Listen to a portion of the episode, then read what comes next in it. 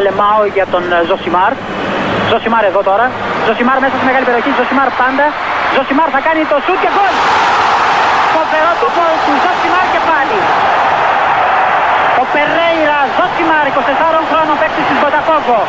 Να λοιπόν, ο Ζοσιμάρ, ο αποκαλούμενος μαύρος ράμπο από τον πατέρα του, που ήθελε λέει να τον κάνει πυγμάχο και να πάρει τα πρωτεία του Κάσιους Κλέι.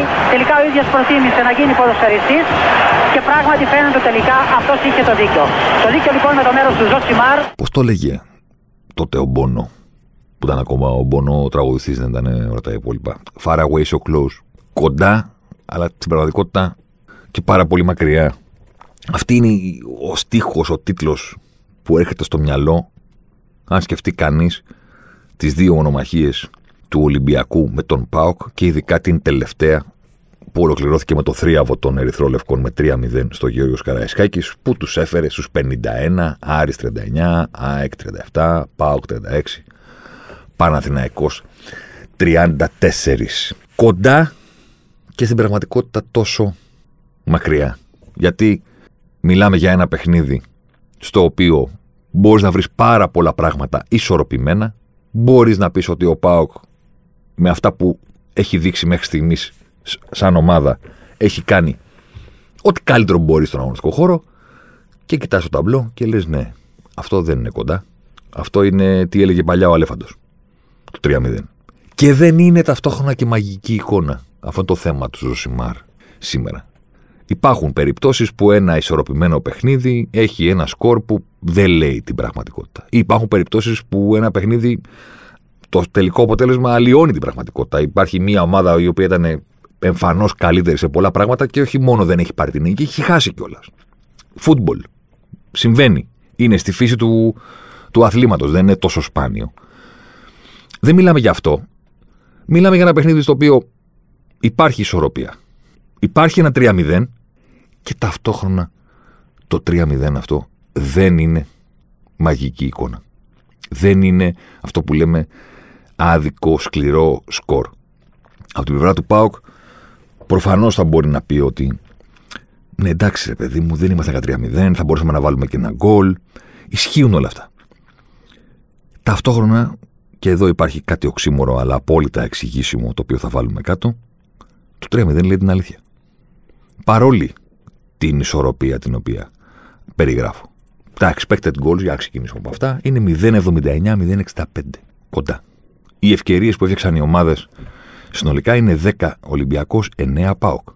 Οι ενέργειες με την μπάλα στην αντίπαλη περιοχή είναι δώδεκα Ολυμπιακός, δεκαεπτά ΠΑΟΚ. Και τι μας λες ρε Ζοσιμάρ τότε, ότι το τρία μηδέν είναι κανονικό? Γιατί χωρίζονται τα πράγματα με δύο τρόπους στο ποδόσφαιρο. Υπάρχει απόδοση και υπάρχει αποτελεσματικότητα. Υπάρχει και το, αυτό που κάνει συνολικά μια ομάδα και μετά από αυτό που, που κάνουν οι παίκτες στις φάσεις. Στις στιγμές που διαμορφώνουν αυτό που συζητάμε, το αποτέλεσμα δηλαδή. Υπάρχει συνολική εικόνα και υπάρχει και ατομική ποιότητα. Να ξεκινήσουμε με κάτι απλό. Να ξεκινήσουμε με τους φορ. Ο Κουρμέντσικ έχει έρθει με το καλημέρα, πήρε τη θέση για να πάρει παιχνίδια από τον ε, Σβιντέρσκι. Ο Τσολακ με το πρώτο καράβι, με το μαγιό, δεν έφτιαξε καν βαλίτσα. Να... Από την παραλία έφυγε κατευθείαν. Και ανέβηκε στο καράβι να πάει στην Κασιέρι Ποσπορ που, πήγε στην, που θα πάει στην Τουρκία. Ήρθε ο Κουρμέντσικ, σκοράρει, κάνει, δείχνει, βελτιώνει την εικόνα του ΠΑΟΚ στην επίθεση. Δεν διαφωνεί κανένας. Αυτά που κάνει ο Ραμπί μπορεί να τα κάνει. Γιατί έχει δείξει ο νέος επιθετικός του ΠΑΟΚ ότι μπορεί να είναι αποτελεσματικός στη μεγάλη περιοχή. Είναι. Μπορεί να βρει τις στιγμές του ακόμα και όταν δεν είναι εύκολο το παιχνίδι για εκείνον. Το έκανε και στο Φάλιρο. Σουτ στο ξεκίνημα του παιχνιδιού και αυτή την κεφαλιά την περίεργη που έπαιξε στο δεύτερο ημίχρονο. Ισχύουν αυτά. Το μάτς του El Arabi μπορεί να το κάνει. Γιατί ο El Arabi δεν έχει σκοράρει μόνο. Με φοβερά δύσκολη προσπάθεια, κοντρόλ και πλασία από πάρα πολύ δύσκολη ε, γωνία. Ταυτόχρονα έχει παίξει με πρόσωπο, έχει κατέβει χαμηλά, έχει υποδεχθεί την μπάλα σαν εννιάμισι, σαν δεκάρι έχει δει το γήπεδο με πρόσωπο και λέει: ωραία, πάρε Καμαρά, πάρε Βρουσάη. Και ο μοναδικός λόγος που δεν τελειώνει το παιχνίδι με ένα γκολ και δύο assist ο Μαροκινός είναι ότι ο Βρουσάη το στέλνει πρώτα δοκάρι και το βάζει με την δεύτερη. Οπότε χάνει την assist του El Arabi. Ψηλά γράμματα θα μου πείτε. Ναι, αλλά θέλω να πω ότι η πραγματικότητα είναι ένα γκολ και δύο assist. Δηλαδή, ναι, καλός ο Κουρμέντσικ. Arabi είναι αποτελεσματικός, βαρύς, θα πάρει τις μονομαχίες του στην περιοχή, ξέρει να βάζει το σώμα του, ξέρει να εκτελεί. Πολύ ωραία. Σε ένα τέτοιο μάτς, στο πάνω-κάτω, σε αυτόν τον ρυθμό, μπορεί να τρέξει με την μπάλα στα πόδια, με πρόσωπο προς την αντίπαλη εστία, τριάντα μέτρα μακριά από την μεγάλη περιοχή και να κινήσει τα πράγματα στην επίθεση. Θα μου πεις ποιος είναι. Δεν είπα ότι φταίει αυτός. Λέω ότι υπάρχει ένα όριο. Και οι ποδοσφαιριστές του Ολυμπιακού είναι πάνω από το όριο. Και γι' αυτό στο φινάλε γράφεται το αποτέλεσμα και τελικά δεν είναι άδικο. Γιατί οι ομάδες μπορεί να ήταν ισορροπημένες σε αρκετά πράγματα, αλλά σε αυτά τα πράγματα μετά έρχεται να τα κρίνει η ατομική ποιότητα των παικτών που συμμετέχουν στις φάσεις. Στο χτίσιμο των φάσεων, στην εξέλιξη των φάσεων, στο τελείωμα των φάσεων. Εκεί αυτοί που φοράνε τα ερυθρόλευκα είναι καλύτεροι. Αισθητά. Παραπάνω από τον πύχη. Πόσο παραπάνω από τον πύχη? Ο Arabi έχει αυτή τη στιγμή στο πρωτάθλημα σε χίλια τριακόσια σαράντα λεπτά συμμετοχής δεκαπέντε γκολ σε δεκαοκτώ παιχνίδια. Κανονικά γκολ. Όχι με πέναλτι. τέσσερα με πέναλτι, έντεκα στην κανονική ροή. δεκαπέντε κανονικά, χωρίς πέναλτι. Πας να δεις τις επιδόσεις του και λέει έχει σαράντα επτά σουτ. Στην εστία είκοσι τρία. Μία στις δύο τελικές βρίσκει τέρμα. Μία στις δύο τελικές βρίσκει τέρμα από τα πόδια ή το κεφάλι του Arabi. Και μία στις τρεις γίνεται γκολ. Δηλαδή σαράντα εννιά τοις εκατό ποσοστό on target ότι βρίσκουμε την εστία, τριάντα δύο τοις εκατό ότι βρίσκουμε δίχτυα. Κοιτάς τα expected goals και λες ότι όλες αυτές τις τελικές του El Arabi με κανονική αποτελεσματικότητα, με το μέσο όρο της αποτελεσματικότητας, έχουν αξία δέκα γκολ. Για δέκα είναι. Και έχει βάλει δεκαπέντε. Τα πέντε γκολ παραπάνω είναι τεράστιο νούμερο. Τεράστιο νούμερο. Το να βελτιώσεις το σύνηθες, το προσδοκόμενο κατά πενήντα τοις εκατό. Ξέρετε πόσο τεράστιο είναι? Θυμηθείτε τι συζητάγαμε για τον Τζιντότα, π.χ. Ο Τσιντόντας ήταν να φάει δέκα γκολ και έφαγε δεκαπέντε. πέντε γκολ παραπάνω από αυτά που είναι το φυσιολογικό. Είναι βαθμοί. Κοστίζουν. Αυτό είναι πολύ κάτω από τον πύχη του Τσιντόντα. Πολύ πάνω από τον πύχη είναι ο Arabi. πενήντα τοις εκατό παραπάνω. Δηλαδή μπορεί να είναι πολύ ικανοποιημένος ο φίλος του ΠΑΟΚ που ήρθε ο Κουρμέντσικ και κάνει και σκοράρει κτλ. Ναι. Ο αντίπαλος έχει αυτόν που δεν τον πιάνεις. Στην ποιότητα την ατομική. Είναι το can't touch this που έλεγε στα late ογδόντα, early ενενήντα ο εμ σι Hammer. Είναι δεν το πιάνεις. Δεν μπορούμε να κάνουμε κουβέντα. Δεν θα τα βάλουμε κάτω στο Σπορ είκοσι τέσσερα να, πούμε, να κάνουμε ένα θέμα με τους επιθετικούς. Έχει αξία από την πρώτη θέση και κάτω. Να δούμε τι κάνουν οι επιθετικοί των υπολείπων ομάδων. Δεν το πιάνεις τον Arabi. Και παίζει τον Ολυμπιακό, που ταυτόχρονα έχει όλη την καλύτερη λειτουργία σε όλα τα υπόλοιπα. Ακόμα και όταν λοιπόν ο ΠΑΟΚ κατεβαίνει στο γήπεδο και λέει θα πιέσουμε, θα κάνουμε.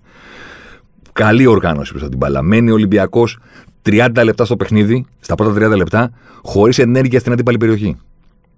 Καλό είναι. Δηλαδή παίζει στην έδρα του πρωταθλητή, παίζει στην έδρα της καλύτερης ομάδας στην Ελλάδα που είναι διακόσιους βαθμούς μπροστά. Πας στο γήπεδό της. Παίζεις.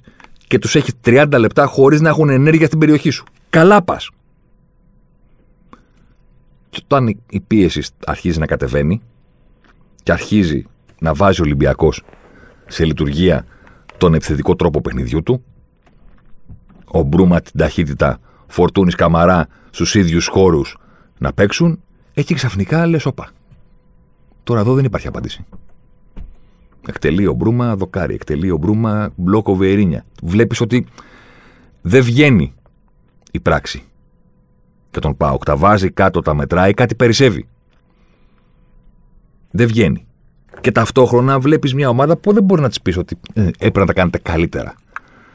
κύριε Γκαρσία και κύριε ΠΑΟΚ κτλ. Θα πάμε και σε κάποιες λεπτομέρειες που θα μπορούσαν να γίνουν καλύτερα, αλλά μιλάμε για λεπτομέρειες. Δεν βλέπεις την εικόνα και λες, έλα μωρέ τώρα. Δεν υπάρχει ΠΑΟΚ. Το παίζει το μάτς. Όσο καλύτερα μπορεί. τρία μηδέν. Άλλες λεπτομέρειες.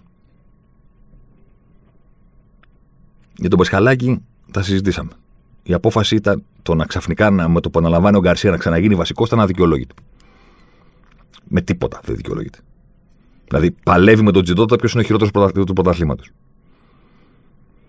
Ο Ζίβκοβιτς να παίζει, στοίχησε στον ΠΑΟΚ τη νίκη που την άξιζε, η πραγματικότητα είναι, στο παιχνίδι των δύο ομάδων πριν από δύο εβδομάδες στην Τούμπα. Εκεί παρεμπιπτόντως, για να τα λέμε όλα, ο ΠΑΟΚ όντως έχει κάνει καταπληκτικό δεύτερο ημίχρονο, έχει υποχρεώσει τον Ολυμπιακό στο χειρότερο σαράντα πέντε λεπτό του επί Μαρτίνς. Οι ερυθρόλευκοι πέρασαν σαράντα πέντε λεπτά, στα οποία έχαναν κιόλας, γιατί αν κερδίζεις είναι τα πράγματα αλλιώς. Δεν, αν έχεις το σκορ που σε βολεύει, οι, οι, οι επιδόσεις στο χορτάρι επηρεάζονται. Ο Ολυμπιακός στην Τούμπα μένει πίσω στο σκορ στο ξεκίνημα του δεύτερου ημιχρόνου και δεν έκανε σουτ σε όλο το δεύτερο ημιχρόνο. Δεν υπάρχει σουτ. Τόσο πολύ τον έχει δυσκολέψει ο ΠΑΟΚ που δεν σούταρε ο Ολυμπιακός, η ομάδα που δεν, δεν μπορείς να τη σταματήσεις. Σε εκείνο το μάτς η πραγματικότητα είναι θα έπρεπε να χάσει. Ήρθε η κεφαλιά του Μπα, η μοναδική τελική του Ολυμπιακού στο δεύτερο ημίχρονο. Η μοναδική ενέργεια με την μπάλα εντός περιοχής στο δεύτερο ημίχρονο που έκανε ο Ολυμπιακός. Ο Πασχαλάκης έκανε το Σούπερμαν εκτός κάμερας. Δηλαδή του πανεπέτασα το Σούπερμαν, αλλά βγήκε εκτός πλάνου. Πώς τη λένε στο τζι εν τι εμ, είσαι εκτός κάδρου. Δεν σε βλέπουμε, καταλαβες. Πήγε να κάνει την ενέργεια και την έκανε εκτός.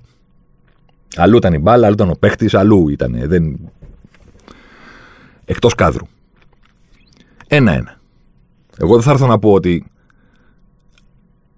έγινε λάθος, αδικήθηκε ο Πασχαλάκης. Όχι, δεν το παίρνω πίσω, γιατί τα πράγματα δεν κρίνονται από ένα παιχνίδι, κρίνονται από την εικόνα των ποδοσφαιριστών σε μεγάλη διάρκεια. Ο Ζίβκοβιτς δεν να παίζει. Ωραία. Παίζει ο Ζίβκοβιτς γιατί είναι σίγουρα καλύτερος από τον Πασχαλάκη. Αλλά δεν είναι σαν. Είναι. Γιατί ο ΠΑΟΚ τις στιγμές του τις έχει. Στο πρώτο ημίχρονο εκτελεί ο Κουρμέντσικ από τη γωνία. Στο τέλος του πρώτου ημίχρονου κάνει το σουτ ο Τζόλης από την ωραία ενέργεια από τα αριστερά. Έχετε κεντρικά. Ο Σάι είναι εκτός θέσης, τρέχει να καλύπτει την αιστεία του. Σουτάρει ο μικρός, το βγάζει ο Σάι με τα πόδια. Δεύτερο ημίχρονο. Καλύτερη ενέργεια του ΠΑΟΚ στο όλο το παιχνίδι. Πολύ ωραία, έχουν αδειάσει την περιοχή. Υπάρχει ο χώρος για να τρέξει ο Ουάρντα. Σεντράρει ο Βιερίνια, κεφαλιά ο Ουάρντα, το βγάζει ο Σάι. Καμία από αυτές τις επεμβάσεις δεν είναι εντυπωσιακή, δεν είναι viral, δεν θα κάνει το γύρο της Ελλάδας, ας πούμε, κοιτάξτε τι έβγαλε και πώς εκτινάχθηκε και τίποτα από όλα αυτά. Τίποτα. Ναι, αλλά είναι εκεί. Και το πιάνει. Και η μπάλα πηγαίνει πάνω του, που είναι το βασικό που πρέπει να κάνει ένας τερματοφύλακας. Να, να είναι εκεί που θα πάει η μπάλα. Μετά είναι αν μπορεί να την αποκρούσει όταν πηγαίνει μακριά του. Το πρώτο είναι να είσαι εκεί που θα πάει η μπάλα και να έχεις την κανονική αντίδραση. Ο Ζίβκοβιτς κάτω τα πόδια. Ο Πασχαλάκης με τον Ατρόμητο ένα δύο κερδίζει ο ΠΑΟΚ. Δεν τρώγεται αυτό που έφαγε στο δύο δύο. Που πηγαίνει η μπάλα πάνω του και αντί να τη βγάλει με τα πόδια όπως κάνει ο Σα, κάνει εκτείναξη επιτρόπου και η μπάλα περνάει από κάτω του. Ισορροπημένα τα κάνουν οι δύο ομάδες. Εκεί που καταλήγουν οι φάσεις είναι καλύτερη του Ολυμπιακού. Πολύ καλύτερη. Ο ΠΑΟΚ έχει το Ζίβκοβιτς, είχε τον Πασχαλάκη, μην την ξανακάνουμε την κουβέντα, έχει το Ζίβκοβιτς τόσο όσο. Δεν θα είναι στη συζήτηση για τους τρεις καλύτερους τερματοφύλακες του πρωταθλήματος. Δεν θα είναι. Ο Σα ήταν πέρυσι, ο Σα θα είναι και φέτος. Γιατί ο Ολυμπιακός έχει την καλύτερη αμυντική λειτουργία του πρωταθλήματος, γιατί δέχεται μακράν της δεύτερης ομάδας τις λιγότερο απειλητικές τελικές από τους αντιπάλους του. Δεν τους αφήνει να του κάνουν μεγάλες ευκαιρίες. Τους αφήνει σε λίγες τελικές, αλλά το σημαντικότερο είναι ότι είναι τελικές προσευχές. Δεν δέχεται μεγάλες φάσεις ο Ολυμπιακός. Είναι σπάνιο να του κάνεις πραγματικά καλή ευκαιρία. Και όταν την έχει, ο αντίπαλος πρέπει να κάνει μια εξαιρετικά καλή επιλογή, διότι ο Σα έχει την απάντηση. Οπότε λέει ο φίλος του ΠΑΟΚ ή ο ουδέτερος παρατηρητής που είδε τον ντέρμπι χθες. Εντάξει, ρε παιδί μου, είχε φάσεις και μία ομάδα, είχε φάσεις και μία η άλλη. Οι μεν τις βάλανε, οι μεν δεν τις βάλανε. Έτσι το ποδόσφαιρο τρία μηδέν. Υπάρχει λόγος όμως, γιατί το κάνουν συνέχεια αυτοί με τα ερυθρόλευκα. Το βάζουν όταν πρόκειται για τον Αράμπη. Το βγάζουν όταν μιλάμε για το, για τον, για το τέρμα, όταν μιλάμε για το ΣΑ. Σας είπα τις φάσεις, τρεις. Ήταν εκεί που έπρεπε. Ο Ζίβκοβιτς δεν ήταν. Δηλαδή, ακόμα και να πάμε σε άλλες θέσεις. Είναι φοβερό το τελείωμα, το κοντρόλ και το τελείωμα του El Arabi. Αλλά ρε παιδιά, το σήκωμα του Μπουχαλάκη με το αριστερό, το οποίο είναι αυτόματο γιατί είναι δουλεμένη η ομάδα Ολυμπιακός, παρένθεση και εδώ έχει δίκιο ο Γκαρσία, που λέω ότι εγώ είμαι δυόμισι μήνες στον ΠΑΟΚ. Ο Μαρτίνς είναι δυόμισι χρόνια. Προφανώς και αυτός το χορτάρι θα βγει. Ποια ομάδα δουλεύει περισσότερο με τον ίδιο προπονητή, ποια ομάδα έχει παρελθόν πίσω της στο πώς κάνει τα πράγματα, το οποίο βγαίνει στο πόσο γρήγορα και αυτόματα γίνονται τα πράγματα στον αγροτικό χώρο. Από αριστερά αναπτύσσεται ο Ολυμπιακός, έχει βγει ο Φορτούνης, κερδίζει τη, φωτονα... τη μονομαχία με τον Ίγκανζον, τη δίνει στον Μπουχαλάκη εκτός περιοχής και ο Μπουχαλάκης είναι δεδομένο ότι από πριν, πριν κάνει την ενέργειά του, ξέρει ότι πρέπει να μεταφέρει την μπάλα στην άλλη γωνία της περιοχής, εκεί που υπάρχει χώρος. Τη φέραμε από αριστερά στο κέντρο, θα την πάμε δεξιά εκεί που υπάρχει χώρος. Ε, ρε παιδιά, το σήκωμα που κάνει ο Μπουχαλάκης που έχει ακούσει τα μύρια όσα, ας πούμε, με το αριστερό. Είναι, είναι το τέλειο χτύπημα μπάλας. Διότι όλοι θα σκεφτούν εκεί ότι να κάνω τη λόμπα στο φορ που κινείται στο χώρο, αλλά είναι τόσο κοντά η μπάλα με τον επιθετικό που τη ζητάει, που τις περισσότερες φορές για να σηκωθεί η μπάλα και να βγει η λόμπα, το χτύπημα είναι τόσο δυνατό που τον καταδικάζει τον επιθετικό να βγει κοντά στη γραμμή του out. Δεν του δίνει τελική, να το πω έτσι. Τον αναγκάζει είτε να γυρίσει με τη μία παράλληλα προς την περιοχή, είτε να κάνει κοντρόλ και να κοιτάξει τις επιλογές του, να τη βγάλει έξω στον back που έρχεται, τέτοια πράγματα. Ο Μπουχαλάκης το κάνει, το κάνει τέλεια. Λες και είναι ο De Bruyne. Δεν είναι ο De Bruyne. Μην παρεξηγηθούμε τώρα και μην τσαντίζεστε, ας πούμε. Μην κλείσετε το podcast. Δεν τον λέω De Bruyne το, το Μπουχαλάκι. Αλλά είναι χτύπημα ποιότητας. Είναι χτύπημα ποιότητας το να σηκώσεις την μπάλα και να τη φέρεις τόσο γλυκά στο φορ. Και όχι, δεν είναι μισό γκολ, γιατί το... με εκνευρίζει πάρα πολύ αυτή η έκφραση που λένε οι πάσαρδοι αυτά. Μισό γκολ, τι μισό γκολ. Δηλαδή, ακόμα και φάτσα το πεντοφύλακα να τον βγάλει, σαράντα τοις εκατό πιθανότητας έχει να το βάλει και εξήντα τοις εκατό να το χάσει. Τι μισό γκολ. Πάνω σε γραμμή, να τον βγάλει μόνο του είναι μισό γκολ. Δεν είναι μισό γκολ, αλλά είναι, είναι εκτέλεση ποιότητας, δουλειάς, γιατί υπάρχει αυτοματισμός στην ομάδα. Αλλά μπορεί να το κάνει και ο παίχτης. Γρήγορα, στο χώρο, στο χρόνο που πρέπει, με τη σωστή δύναμη, το σωστό ύψος, παπ, στον πόδο του El Arabi. Δεν είναι μισό γκολ, γιατί αυτό που κάνει ο El Arabi μετά είναι πάρα, πάρα, πάρα πολύ δύσκολο. Το κοντρόλ και η άμεση εκτέλεση στην απέναντι γωνία από αυτή τη θέση, πιστέψτε με, όταν βλέπετε την μπάλα να πηγαίνει στα δίχτυα, λέτε εντάξει, ωραίο ήταν. Ε, δεν μπαίνει όσο συχνά νομίζετε η συγκεκριμένη εκτέλεση. Κάτι στρόφος. Πρέπει να λέμε το σωστό, πρέπει να λέμε το καλό. Πρέπει να πούμε μπράβο στον Μπουχαλάκη για την πάσα που έκανε.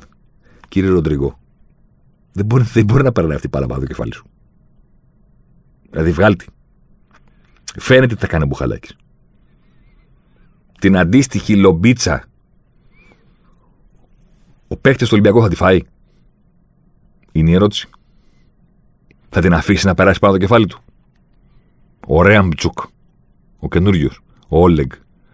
Κάναμε καλό θέμα στο Πορκοσφαιρά, δεν ξέρω αν το είδατε, να το, διαβα... να το βρείτε, να το διαβάσετε. Για το πώς έσβησε γρήγορα και με τη μία την παρένθεση με τον Βινάγκρε και έδωσε στον Ολυμπιακό για πρώτη φορά φέτος από την πλευρά την αριστερή ανεβάσματα που είχε ο Ολυμπιακός να δει από τότε που έφυγε ο Τσιμίκας. Οπότε ναι, στη συνολική ανάγνωση καλά τα έκανε ο ΠΑΟΚ, καλά στάθηκε, με θάρρος αγωνίστηκε, πάτησε περιοχή, είχε τις ευκαιρίες του. Τον κράτησε τον Ολυμπιακό τριάντα λεπτά μακριά. Στο τέλος της ημέρας δεν είναι άδικο αυτό που συμβαίνει. Εξηγείται.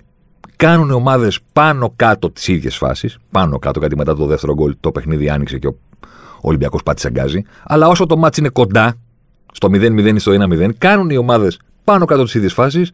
Και σε αυτές τις φάσεις η ομάδα που θέλει να κερδίσει το παιχνίδι για να μπει ξανά στο κόλπο να πάρει μια μεγάλη νίκη ο ΠΑΟΚ, αντιμετωπίζει καλύτερους ποδοσφαιριστές από τους δικούς του. Πίεσε ο ΠΑΟΚ στο κέντρο, έκανε πράγματα. Τελειώνει το παιχνίδι, κοιτάς τα νούμερα. Γιάννη Εμβιλά, ενενήντα εννέα ενέργειες με την μπάλα. Και μία που του βάζω εγώ καπέλο στρογγυλοποίησης, εκατό. Γυρνάς πίσω από το καλοκαίρι του δύο χιλιάδες δεκαεννιά που η Όπτα καλύπτει τη Super League. Δεν έχει γίνει αυτή η επίδοση σε κανένα ντέρμπι που κανένα ποδοσφαιριστή. Τις εκατό ενέργειες με την μπάλα, μέσος, τις έχει περάσει μόνο σε παιχνίδια με άλλους αντιπάλους. Σε ντέρμπι, Ολυμπιακός, ΠΑΟΚ, Παναθηναϊκός, ΑΕΚ, Άρης, να τον βάλω μέσα, που έχουν παίξει και πολλά παιχνίδια λόγω των play-off, δεν είναι λίγα τα μάτς πλέον που τους βλέπουμε. Σε ντέρμπι, μέσος, ενενήντα εννέα ενέργειες με την μπάλα, εκατό δεν έχει κάνει. Μόνο Εμβιλά. Και ποια είναι πλάκα? Θα μπορούσε ο Εμβιλά να γράψει αυτό το νούμερο σε ένα ντέρμπι π.χ. στο οποίο ο ΠΑΟΚ σκοράρει στο πέντε με τον Κουρμέντσικ, περνάει η μπάλα καλά το ποδήλατο, μηδέν ένα. Τραβάει λίγο πιο πίσω την ομάδα ο Γκαρσία, έχει την μπάλα Ολυμπιακός και πρέπει μετά ενενήντα λεπτά μαζί με τις καθυστερήσεις να πιέσει για να ισοφαρίσει, να ανατρέψει το σκορ. Αλλάζουν οι συνθήκες του αγώνα. Οπότε, ξέρεις, έχει και την μπάλα περισσότερο Ολυμπιακός. Τούκου, τούκου, τούκου, αριστερά, δεξιά το passing game. Ανεβαίνουν οι πάσες του Εμβιλά, ανεβαίνουν οι ενέργειες με την μπάλα. Τελειώνει το παιχνίδι, γράφει εκατόν είκοσι. Το μάτι είναι ισορροπημένο. Σε κατοχή, σε μάχες, σε μονομαχίες. Ο ΠΑΟΚ μάλιστα κέρδισε περισσότερες. Σε αυτές τις συνθήκες πηγαίνει αυτός ο ποδοσφαιριστής και γράφει ενενήντα εννέα ενέργειες με την μπάλα. εκατό, λέω εγώ. Δίνω και μία. Κανένας μέσος. Σε κανένα ντέρμπι. Έχουν γίνει ντέρμπι μονόπλευρα, έχουν γίνει ντέρμπι στα οποία μια ομάδα είχε πάρα πολύ μεγάλη κατοχή γιατί ο αντίπαλος περίμενε πίσω. Κανένας μέσος δεν έγραψε αυτές τις ενέργειες. Μόνο Εμβιλά. Και λες, ωραία, καλά έκανε ο, ο Γκαρσία και βάλε τον Αγκούστο να έχει τρεξίματα. Καλά, καλή δουλειά κάνει ο Καντουρί στα περισσότερα παιχνίδια για τον ΠΑΟΚ. Έπρεπε να πει ο Σβάμπ να βγει μια κάθετη. Αυτό που κάνουν ο Γάλλος μπορεί να το κάνει. Μπορεί να το κάνουν. Με συνέπεια. Το σήκωμα του Μπουχαλάκη, το έχει ο Καντουρί, το έχει ο Σβάμπ. Πόσο συχνά, πόσο εύκολα την κρίσιμη στιγμή, στη στιγμή που θα κρίνει το ντέρμπι. Το κάνουν πιο άνετα οι παίκτες του Ολυμπιακού, πολύ πιο δουλεμένη ομάδα, παίζει το ρόλο της. Έχουν και τη διαφορά που θα έπρεπε, θα μπορούσε, όχι θα έπρεπε, θα μπορούσε να είναι μικρότερη. Ο ΠΑΟΚ έχει πετάξει βαθμούς σε παιχνίδια τα οποία έπρεπε να τα κερδίσει. Μάνι-μάνι με τον Βόλο και τη Λάρισα, τον Ατρόμητο, μπορώ να θυμηθώ. Θα μπορούσε να κερδίσει τον Ολυμπιακό για τους λόγους που εξηγήσαμε προηγουμένως. Η διαφορά θα μπορούσε να ήταν μικρότερη. Αυτό το υποστηρίζω. Βέβαια, ο Ολυμπιακός δεν φταίει που ο ΠΑΟΚ άφησε αυτούς τους βαθμούς για τους λόγους που προαναφέραμε. Γιατί εκεί φαίνεται το πρόβλημα. Στο τέρμα, στην αποτελεσματικότητα, στην επίθεση. Υπάρχουν λόγοι. Δεν τους άφησε τους βαθμούς επειδή έχει κατάρα. Υπάρχουν λόγοι. Αλλά θα μπορούσε με την εικόνα του ΠΑΟΚ να την έχει τη διαφορά πιο κοντά. Μάνι-μάνι με τα μάτια που σας ανέφερα. Βόλος, ΑΕΛ, Περιστέρι και τον ντέρμπι με τον Ολυμπιακό που η εικόνα του δεύτερου ημιχρόνου είναι για να το πάρει ο, ο ΠΑΟΚ. Σας είπα προηγούμενα τα νούμερα, μην τα, ξανα... τα ξαναλέμε. Και πάλι όμως υπάρχει λόγος που δεν τα πήραν. Και ο Ολυμπιακός θα βάλει το Χασάν, θα κάνει, θα δείξει, θα τον πάρει το μας με τον Πας. Στο τέλος. Και στα παιχνίδια που δεν θα του. Θα συγγύσει λίγο ο El Arabi, που στην Τούμπα δεν έκανε σουτ, που στο, στο Περιστέρι είχε μόνο μια κεφαλιά και άλλο ένα σουτ, δεν, είναι, δεν ήταν αυτό που τον βλέπεις κάθε πέντε λεπτά έτοιμο να σκοράρει. Θα συγγύσει για ένα διάστημα ένα Ολυμπιακός να τη βρει την άκρη. Και με τους υπόλοιπους ποδοσφαιριστές. Και θα ξαναρθεί η ώρα του, παπαπαπ, πα, πα, πυροβολισμοί. Αυτά τέτοια και. Να κοιτάμε στο Σπορ είκοσι τέσσερα τα νούμερα και να λέμε ξαναξέκαρα το λίγο με το μήπως έχουμε κάνει λάθος. Δηλαδή, όντως έχει βάλει πέντε γκολ παραπάνω από το προσδοκόμενα, όντως έχει πενήντα τοις εκατό on target. Όντως έχει τριάντα δύο τοις εκατό ευστοχία. Δηλαδή, θα, θα τελειώσει το πρωτάθλημα με ένα γκολ κάθε τρεις τελικές. Όντως θα, θα κάνει αυτό το νούμερο. Από το είκοσι και πάνω είσαι, είσαι φανταστικός επιθετικός. Ένα στα τρία βάζουν οι φορ όταν διανύουν περίοδο φόρμας. Ξέρεις. Ένα δίμηνο, στο ξεκίνημα μιας χρονιάς ή στο τέλος της, κάποια στιγμή, ας πούμε, σε μικρό διάστημα αγώνων, σε μικρό δείγμα, υπάρχουν φορές που έχει ένας μια μεγάλη, ας πούμε, ρέτα και τελειώνει. Και κάνει εκείνο το διάστημα ένα στα τρία. τριάντα τρία τοις εκατό. Μέχρι εκεί. Από το είκοσι και πάνω σε παιχταράς. Θα κάνει σεζόν με τριάντα τρία, θα το τελειώσει έτσι. Θα μου πεις έχει χρόνο ακόμα. Δεν έχει. Δεν έχει. δεκαεννέα είναι τα παιχνίδια που έχουν δώσει πλέον οι ομάδες που τα έχουν παίξει όλα. Υπάρχουν κάποιες που έχουν παιχνίδι λιγότερο. δεκαεννέα. είκοσι έξι είναι αγωνιστικές. Δηλαδή εφτά μάτσα και ο Ράμπι. Και τώρα με τον Ολυμπιακό να βρίσκεται εκεί που βρίσκεται, άνετα τα πράγματα στην επίθεση. Χωρίς άγχος, τελειώματα. Ο Γενάρης ήταν πάρα πολύ δύσκολος μήνας. Για να τα λέμε όλα, ο Ολυμπιακός τον πήγε με συντήρηση. Προσπάθησε, σε αντίθεση με την ε, πρακτική που συνηθίζει, προσπάθησε να σβήνει τα παιχνίδια. Πήγε, ας πούμε, στο Αγρίνιο, ξέρω εγώ, με τον Πανατολικό, έβαλε ένα γκολ, έκατσε. Δεν συνέχισε να δίνει και για άλλα γκολ και για μεγαλύτερη νίκη και, εν πάση περιπτώσει, για απόλυτη κυριαρχία. Την έφαγε την ισοφάριση και μετά δυσκολεύτηκε. Μπήκε ο Βαλμπουενά, την έδωσε την assist πεσμένος, Αραμπί, εντάξει, όλα καλά. Το αναφέρω σαν παράδειγμα. Στο Περιστέρι μηδέν ένα οριακό, με δικαιολογημένα παράπονα για την, ε, για την διαιτησία. Στην Τούμπα, στο δεύτερο μήχρονο υπέφερε. Κατά τη γνώμη μου, είναι κακή λέξη, αλλά θα τη χρησιμοποιήσω. Είναι μια κοιλιά.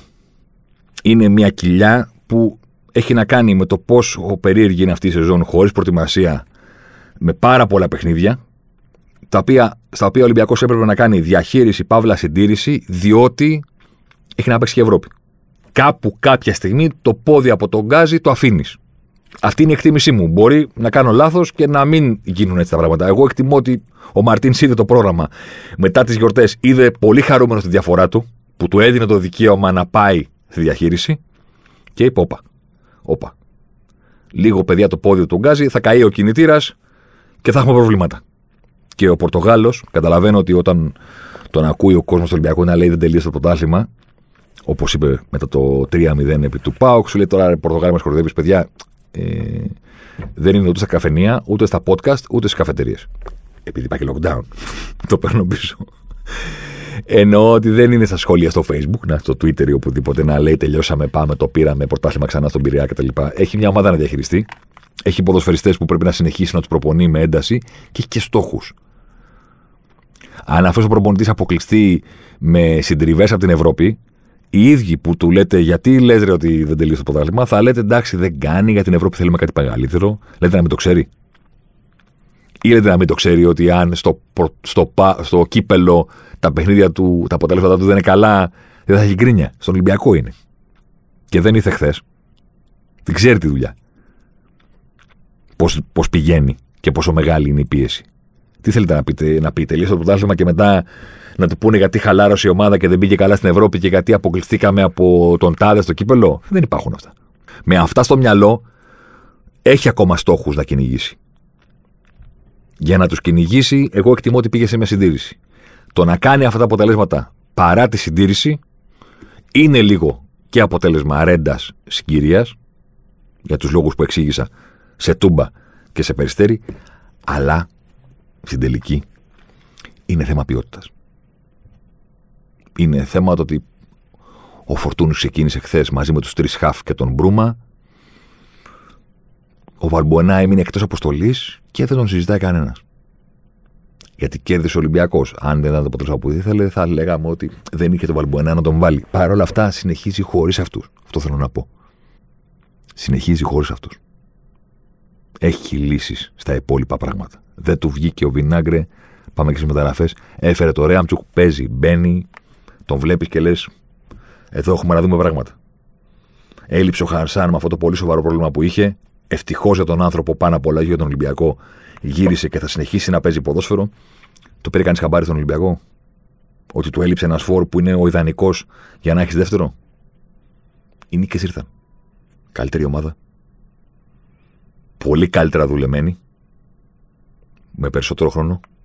Μεγάλη, πολύ μεγαλύτερη ομοιογένεια και κοινή σκέψη στο τι προσπαθούμε να κάνουμε στο γήπεδο και πώς προσπαθούμε να το κάνουμε.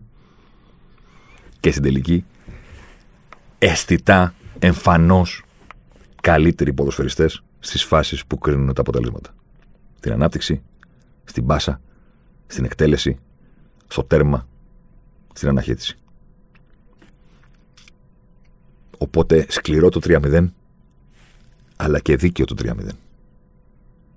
Dura lex et lex, δεν λέγανε οι Λατίνοι. Σκληρός νόμος, αλλά νόμος. Που λέει το... το ρητό, το λατινικό. Κάπως έτσι. Σκληρό σκορ, αλλά και δίκαιο. Μπορούν να τα βάλουν. Δεν έχει άλλη ομάδα φόρσα τον Αράμπη. Γκολ και δύο ασίστ. Του τη δίνω τη δεύτερη. Δεν έχει τέρμα στο τουσά. Και δεν έχει την πολυτέλεια να λέει έχουμε το Σεμέδο, έχουμε τους δύο Σενεγαλέζους δίπλα του να δούμε τι θα γίνει. Φέρνουμε το Σοκράτη, εσύ superstar, και μετά από δύο μέρες λέμε ωραία. Ο Σισε Σεντετιέν με οψιόν αγοράζει δεκατρία εκατομμύρια ευρώ στο τέλος σεζόν. Χωρίς πρόβλημα. Αισθητό στο χορτάρι. Σεμέδο και Σισε πρώτη στο χθεσινό παιχνίδι σε κλεψίματα. Κλεψίματα στο ποδόσφαιρο δεν είναι να κλέβεις την μπάλα του αντίπαλου στα πόδια του. Κλέψιμο είναι να διακόπτεις μια πάσα και να κάνεις καινούργια κατοχή. Που σημαίνει βγαίνω πρώτος στην μπάλα. Αυτό. Πρώτη ο Σεμέδο, πρώτο ο Σισε. Προσπάθησε ο Κρέμτσικ, αλλά τις μονομαχίες πήραν εκείνοι. Τον έφαγαν. Δεν είναι στόπερ για να τους εκθέσει εύκολα ένα τέτοιο κορμί σαν επιθετικός. Αν είχαν αντίπαλο τον Αραμπί, και με αυτό θα κλείσουμε, γιατί πολύ θα ήθελα να το δω, τι τους κάνει ο Μαροκινός στα παιχνίδια που παίζουν μεταξύ τους και στις ασκήσεις και στα προπονητικά διπλά και σε όλα αυτά. Αυτό θα ήθελα πάρα πολύ να δω. Το Σεμέδο και τους υπόλοιπους στόπερ του Ολυμπιακού απέναντι στον Αραμπί. Όχι στον Ολιβέιρα, στον Ανσαριφάρντ, στον ε, Σβιντέρσκι και στους αυτούς. Το έχουμε δει αυτό. Θα ήθελα να τους δω απέναντι στον, ε, στον Αραμπί. Γιατί και τον Αραμπί τον έχω δει απέναντι στους αντίπαλους στόπερ και στους αντίπαλους θεματοφύλακες. Και απαντήσεις δεν υπάρχουν. Η βαθμολογία λέει ότι ο Ολυμπιακός το καθάρισε. Εγώ θα πω ταυτόχρονα δύο πράγματα που πιστεύω ότι μπορεί να είναι οξύμωνα, αλλά κατά τη γνώμη μου ισχύουν. Η διαφορά θα μπορούσε να ήταν μικρότερη και θα ήταν σωστό, αλλά ταυτόχρονα η διαφορά είναι αποτέλεσμα του πόσο μεγαλύτερη είναι η ποιότητα των παιδιών του Ολυμπιακού. Είναι και touch της στο εκατό τοις εκατό. Προσπαθείς, κάνεις ό,τι καλύτερο μπορείς. Η ΑΕΚ δεν το κάνει. Ο Παναθηναϊκός δεν το κάνει. Μην το συζητάμε. Για την ΑΕΚ τα είπαμε στο προηγούμενο podcast. Ελπίζω να το θυμάστε. Για τη μέρα της Μαρμότας και την τάχα βελτίωση της ΑΕΚ με το Χιμένεθ. Κάποιοι κάνουν ό,τι καλύτερο μπορούν. Κάποιοι δεν κάνουν ό,τι καλύτερο μπορούν. Κάποιοι έχουν ζητα... δικά τους ζητήματα να λύσουν προτού κοιτάξουν να ανταγωνιστούν τον Ολυμπιακό. Σε κάθε περίπτωση όμως, αυτοί με τα ερυθρόλευκα τα κάνουν καλύτερα και πιο άνετα. Αυτός σαν Ζοσιμάρ στην επαύριο του ντέρμπι που σφραγίζει την ιστορία του πρωταθλήματος, αν και για κάποιους πιθανότητα έχει σφραγιστεί πολύ νωρίτερα. Αλλά εμένα μου αρέσει οι επικρατήσεις των ομάδων να κρίνονται με δικές τους νίκες και όχι με τα στραβή παρατήματα των αντιπάλων. Δεν ξέρω αν καταλαβαίνετε πώς το εννοώ. Δηλαδή, οκ, okay, φάνηκε από τη στιγμή που ο ΠΑΟΚ έκανε γκέλες και ο Ολυμπιακός έκανε νίκες ότι δεν γίνεται να τον πιάσει.